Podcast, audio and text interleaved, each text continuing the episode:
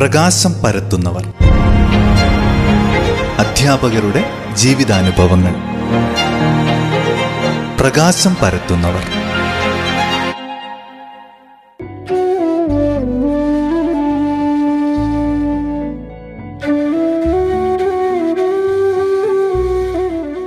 നമസ്കാരം എല്ലാ പ്രിയ ശ്രോതാക്കൾക്കും പ്രകാശം പരത്തുന്നവർ എന്ന പരിപാടിയുടെ പുതിയൊരധ്യായത്തിലേക്ക് സ്വാഗതം. ഇന്നീ പരിപാടിയിൽ നമ്മോടൊപ്പമുള്ളത് മുപ്പത്തിമൂന്ന് വർഷത്തെ നീണ്ട അധ്യാപന ജീവിതത്തിന് ശേഷം വിരമിച്ച നടവയൽ കായക്കുന്ന് സ്വദേശി എം എം മാത്യു സാറാണ്. മാത്യു സാറിന്റെ അധ്യാപന ജീവിതത്തിലെ വിശേഷങ്ങൾ നമുക്ക് ചോദിച്ചറിയാം. നമസ്കാരം. ഏറെ സ്നേഹത്തോടെ പ്രകാശം പരത്തുന്നവർ എന്ന പരിപാടിയിലേക്ക് സ്വാഗതം ചെയ്യുകയാണ്. നമസ്കാരം. സാറിന് ഞങ്ങളുടെ ശ്രോതാക്കൾക്ക് വേണ്ടി ഒന്ന് പരിചയപ്പെടുത്താമോ? ഞാൻ എം എം മാത്യു. മങ്ങൂക്കുളത്തിൽ താമസിക്കുന്ന കായക്കുന്നിലാണ് അധ്യാപകനായി പ്രഥമ അധ്യാപകനായി റിട്ടയർ ചെയ്തു. റിട്ടയർമെന്റ് വാസത്തിലാണ് പതിനഞ്ച് വർഷം മുമ്പാണ് എന്റെ റിട്ടയർമെന്റ്. സാർ എത്ര വർഷം ഈ ഒരു അധ്യാപന മേഖലയിൽ ഉണ്ടായിരുന്നു? ഞാൻ മുപ്പത്തിമൂന്ന് വർഷക്കാലം അധ്യാപകനായി ജോലി ചെയ്തു. ഈ ഒരു അധ്യാപന മേഖല തെരഞ്ഞെടുക്കാൻ പ്രത്യേകിച്ച് എന്തെങ്കിലും കാരണം ഉണ്ടായിരുന്നോ? അധ്യാപക വൃത്തി എനിക്ക് പണ്ടേ ഇഷ്ടമായിരുന്നു കുട്ടികളെ പഠിപ്പിക്കുക അവരുടെ കാര്യങ്ങൾ പറഞ്ഞു കൊടുക്കുക. കൂടുതലായിട്ട് അധ്യാപനത്തെ പറ്റി മനസ്സിലാക്കുന്നത് പണ്ട് മുതൽ എനിക്ക് താല്പര്യമുള്ള ഒരു വിഷയമായിരുന്നു. അതുകൊണ്ട് തന്നെയാണ് ഞാൻ അധ്യാപക വൃത്തി തെരഞ്ഞെടുത്തത് എവിടെയൊക്കെയായിരുന്നു പ്രാഥമിക വിദ്യാഭ്യാസം? കായക്കുന്ന് തന്നെയാണോ സ്വദേശം? ഞാൻ ഏറ്റുമാനൂരുകാരനാണ് ഏറ്റുമാനൂര് നിന്ന് ഞങ്ങൾ ആയിരത്തി തൊള്ളായിരത്തി അൻപതിൽ വയനാട്ടിലെ നടവയിൽ കുടിയേറി. നടവേൽ പള്ളി ഇടവക അംഗമാണ്.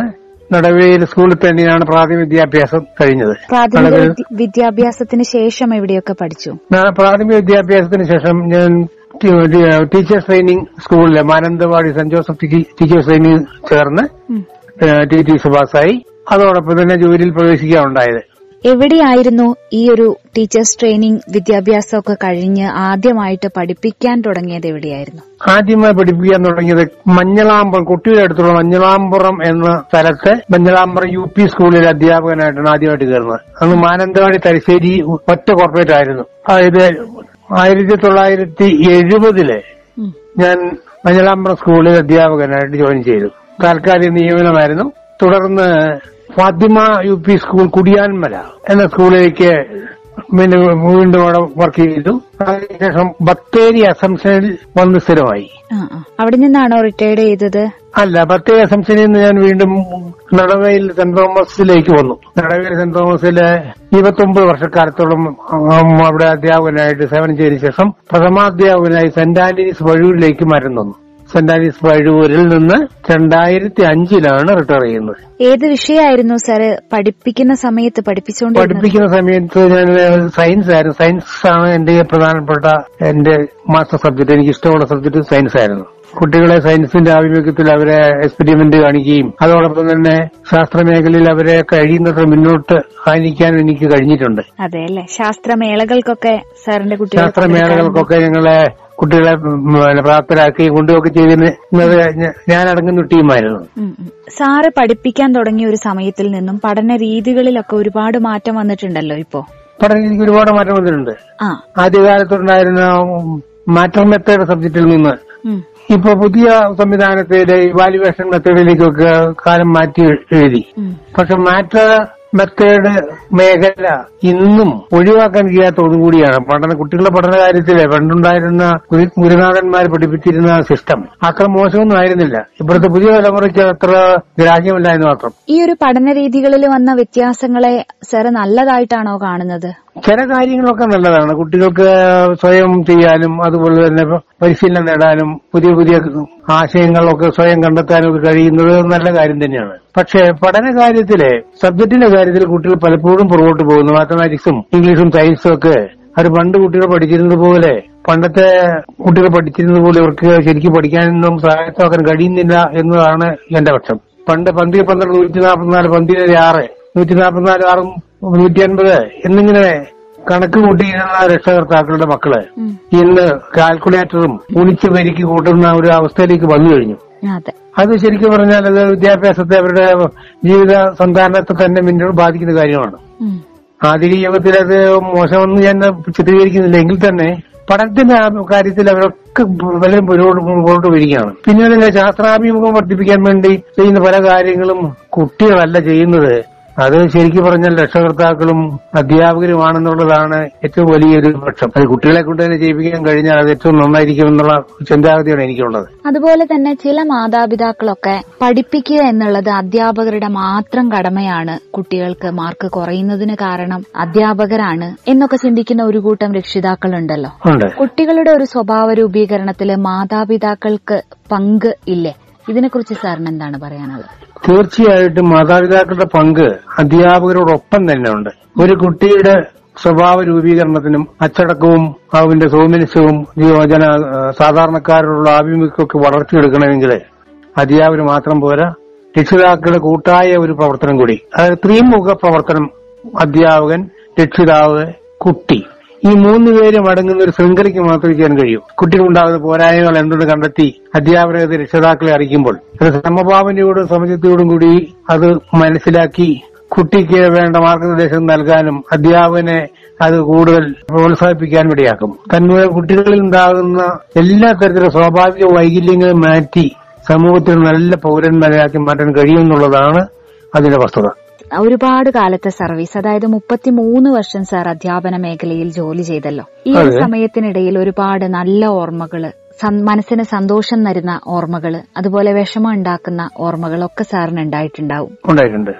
ഒന്ന് രണ്ട് ഓർമ്മകൾ ശ്രോതാക്കളുമായി പങ്കുവെക്കാമോ തീർച്ചയായിട്ടും. പഠനകാലത്ത് കൃത്യസമയത്ത് തന്നെ കുട്ടികളുമായി ഇന്ററാക്ട് ചെയ്തു പോകുന്ന സ്വഭാവക്കാരൻ കുട്ടികളോടൊപ്പം സ്പോർട്സിൽ പങ്കെടുക്കുക അതുപോലെ മത്സര വേദികളിൽ അവരോടൊപ്പം ഉണ്ടാവുക അവരോടൊപ്പം തന്നെ ഒരു അംഗം എന്ന നിലയ്ക്ക് അവർ പെരുമാറി ആ രീതിയിൽ പൊക്കൊണ്ടിരുന്ന ഒരു വ്യക്തിയായിരുന്നു ഞാൻ.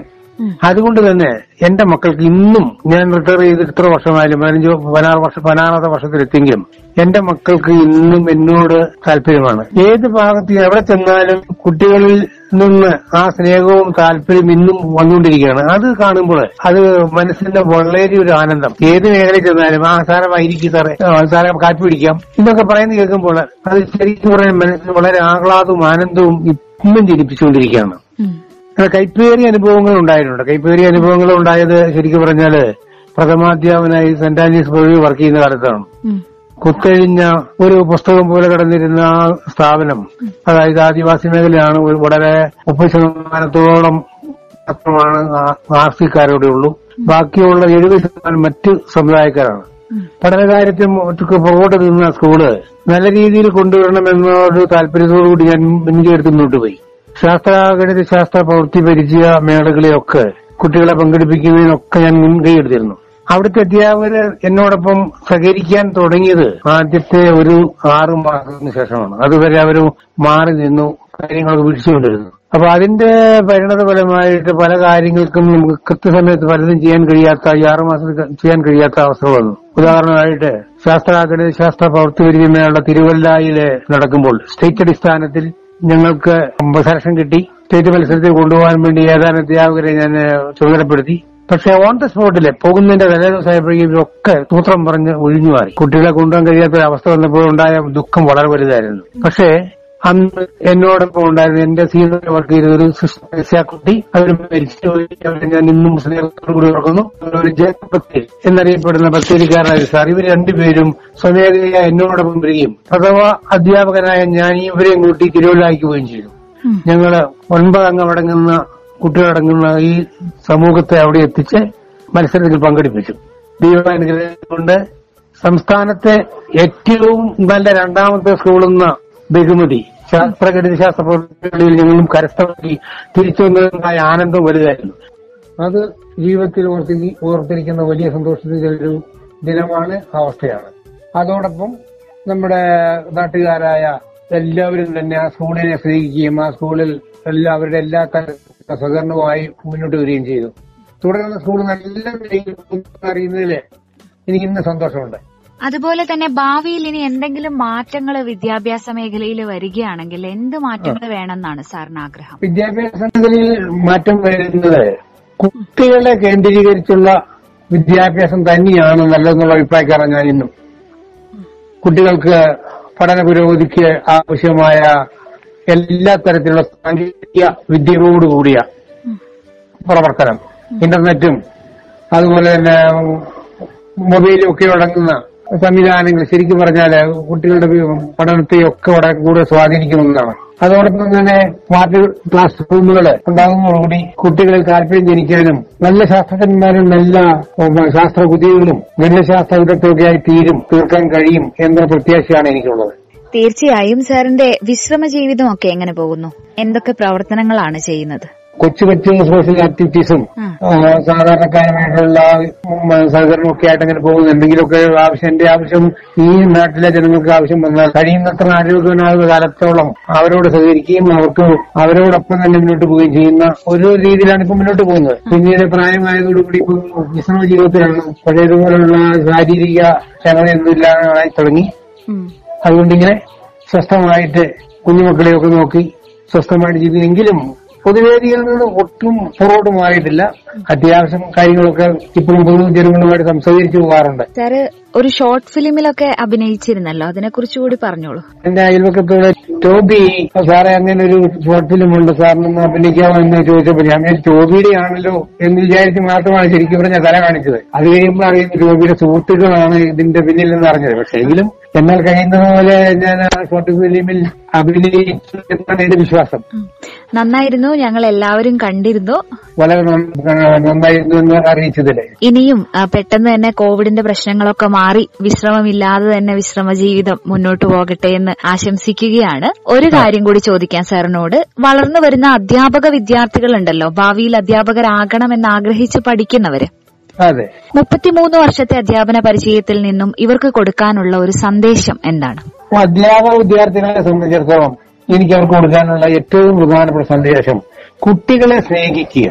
കുട്ടികളെ സ്നേഹിക്കുമ്പോൾ ആ കുട്ടി നമ്മുടെ വിഷയത്തെ സ്നേഹിച്ചിരിക്കും. എന്റെ അനുഭവത്തിൽ നിന്ന് ഈ മുപ്പത്തിയൊന്ന് വർഷത്തെ അധ്യാപനത്തിൽ എനിക്ക് മനസ്സിലായ കാര്യം തന്നെയാണ്. എന്റെ വിഷയം എത്ര ഹാർഡായാലും എത്ര കഠിനമായാലും ഞാൻ എന്റെ മക്കളെ സ്നേഹിക്കുമ്പോൾ ആ മക്കളെ സ്നേഹിക്കുന്നതാണ് എനിക്ക് മനസ്സിലാക്കാൻ കഴിഞ്ഞിട്ടുള്ളത്. അവർക്ക് നമ്മൾ കൊടുക്കുന്ന പരിഗണനയും സ്നേഹവും പ്രവർത്തനത്തെയും പാർട്ടിയ വിഷയങ്ങളുടെ താല്പര്യത്തെയും വർദ്ധിപ്പിക്കും. അതുകൊണ്ട് പാഠ്യ വിഷയങ്ങൾ പഠിക്കുന്നതോടൊപ്പം തന്നെ സിലബസ് പൂർണമായി മനസ്സിലാക്കി കൂടുതൽ ആഭിമുഖ്യം സ്ഥാപിക്കുന്നതോടൊപ്പം തന്നെ അതിനെ ഉപരി കുഞ്ഞുങ്ങളെ സ്നേഹിക്കുകയും കുഞ്ഞുങ്ങൾക്ക് നിർദ്ദേശങ്ങൾ കൊടുക്കുകയും അവരോടൊപ്പം ജീവിക്കുകയും ചെയ്താൽ തീർച്ചയായിട്ടും നമ്മുടെ അധ്യാപന ജീവിതം സന്തോഷകരമായി മാറും. അതുപോലെ തന്നെ പഠന കാര്യത്തിൽ മുന്നോട്ട് വരുന്നുള്ളത് ഉറപ്പാണ്. സർ അതുപോലെ എല്ലാ കാര്യങ്ങളുടെയും പിന്നിൽ എല്ലാ പ്രവർത്തനങ്ങളുടെയും ഉള്ളിൽ ഒരു കുടുംബം എന്തായാലും സപ്പോർട്ടുമായിട്ട് ഉണ്ടാവും സാറിന്റെ കുടുംബത്തെ കൂടെ പരിചയപ്പെടുത്താമോ? തീർച്ചയായും. എന്റെ പേര് എന്റെ ഭാര്യയുടെ പേര് വത്സമ്മ. കൂരാച്ചുണ്ടിയാണ്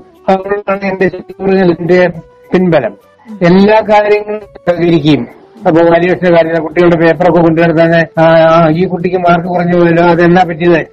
എന്തൊക്കെ ചോദിച്ചു? ഓരോ കാര്യങ്ങൾ മുന്നോട്ട് ചോദിച്ച് എന്നെ പ്രോത്സാഹിപ്പിക്കുകയും അതോടൊപ്പം തന്നെ സഹായിക്കുകയും ഉപകരിക്കുകയും ചെയ്തത് എന്റെ ഭാര്യ തന്നെയാണ്. അവരുടെ പൂർണമായ പിന്തുണ ഈ പ്രായാധിക്യത്തിൽ എനിക്ക് ഉണ്ട് അത് തന്നെയാണ് എന്റെ സ്നേഹം. അത് തന്നെയാണ് എന്റെ വലിയ നേട്ടവും.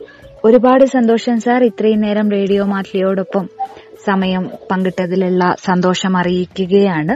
താങ്ക് യു വെരി മച്ച് എല്ലാവർക്കും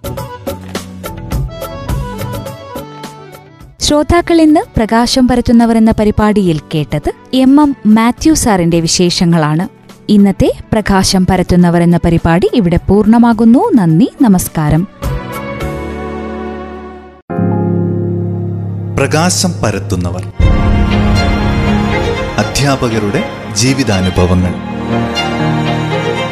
പ്രകാശം പരത്തുന്നവർ.